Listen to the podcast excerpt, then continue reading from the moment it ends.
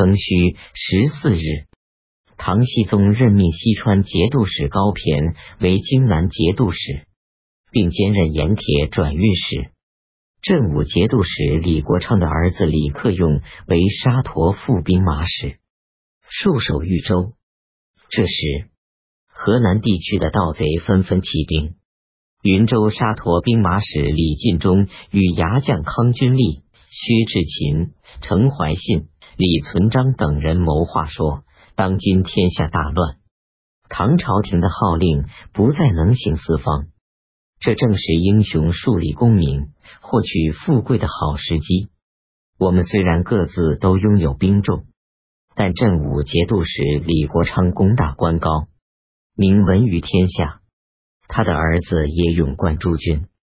如果我们辅佐他们来举事，平定代北是没有问题的。众人都觉得有道理。康君立为兴唐人，李存璋是云州人，薛志勤是凤城人，恰值大同防御使段文楚兼任水陆发运使。当时代北地区一再饥荒，加上漕运不断。朝廷无法接济，段文楚于是经常减扣军士的衣粮，且用刑法稍严峻，使军士怨恨愤怒。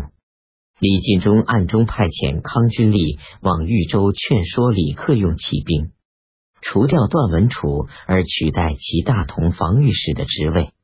李克用回答：“我的父亲在镇武，请等我禀告他后做决定。”康君立说。今天机密已经泄露，起事缓了，恐怕发生变故，哪有时间往返千里禀告成命呢？于是李进忠连夜率领牙兵攻下牙城，将段文楚及其判官柳汉章逮捕关押于监狱中，自己暂掌州事，并派遣人召李克用来主政。李克用率领他的部众赶往云州。一边行军一边招兵。二月庚午初四，到达云州城下，其部众已达万人，屯军于斗鸡台下。壬申初六，李进忠派遣使者向李克用送符印，请李克用任大同防御留后。癸酉初七。李进忠用刑具将段文楚等五人押送至斗鸡台下，李克用令士兵们用刀剐他们身上的肉吃，又用铁骑践踏他们剩下的骨骸。贾诩初九，李克用入防御使府处理事务，并命将士们上表朝廷，请求皇帝的正式任命。朝廷不予同意。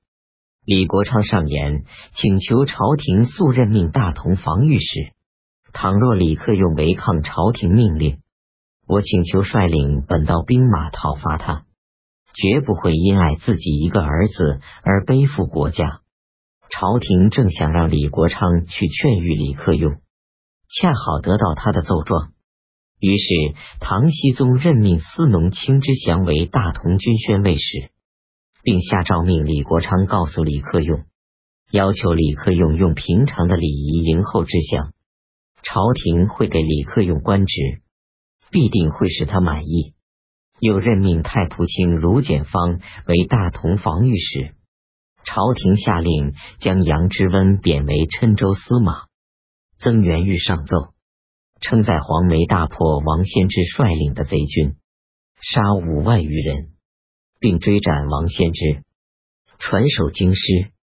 王献之党羽大都散去。黄巢率军正围攻亳州不下，上让率领王献之余众来归，合兵一处。众人共推黄巢为盟主，号称冲天大将军，改年号为王霸，设置官职属辽。又领兵攻陷宜州、蒲州。然后却屡次被唐朝官军打败，于是黄巢给唐天平节度使张扬一封求信箱，请求代向朝廷上奏。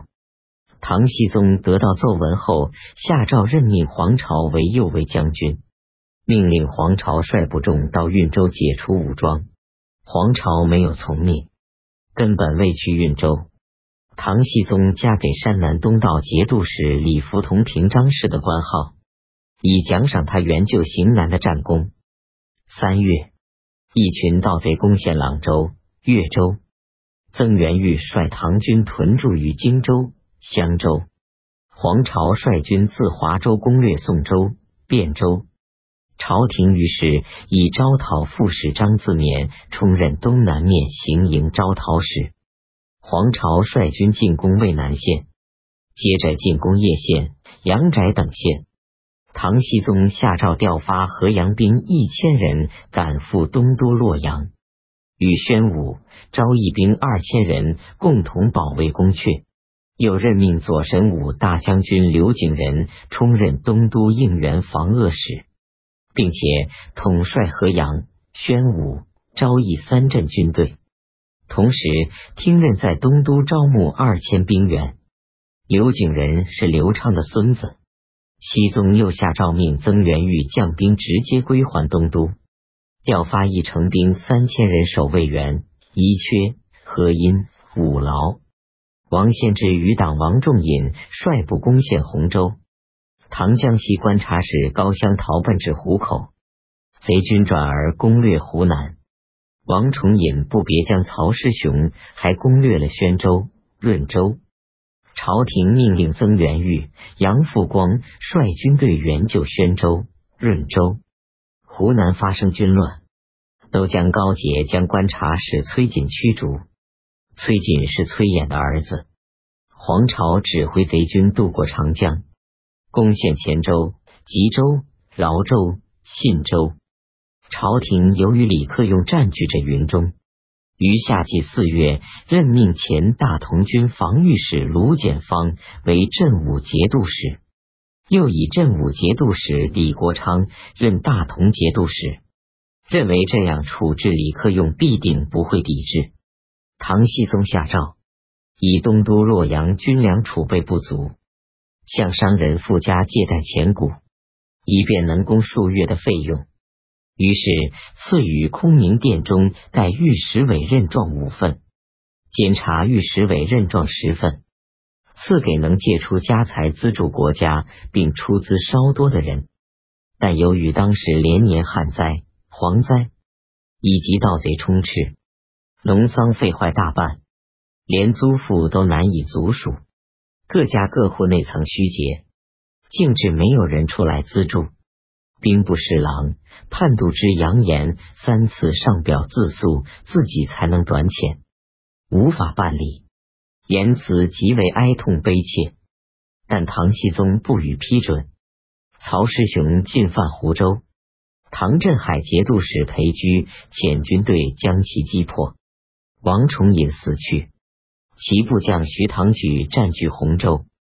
唐饶州将领彭佑章会合自发组织起来抵抗王重隐的义营师，收复饶州。南诏派遣其有望赵宗正来唐朝，请求和亲，但没有上给唐朝皇帝的表文，却让其国中都爽官上牒文于中书门下，请求对唐朝皇帝称帝而不称臣。唐僖宗下诏请百官议论。礼部侍郎崔旦等人认为南诏王骄横僭越，实属无礼。西川节度使高骈不识大体，反倒因为一介和尚的主意，就卑辞又来南诏国的使者。如果听从南诏的请求，恐怕要垂笑于后代。高骈听到这番议论，上表朝廷与崔旦争辩。唐僖宗下诏劝谕高骈。解释此事，崔旦即崔的儿子，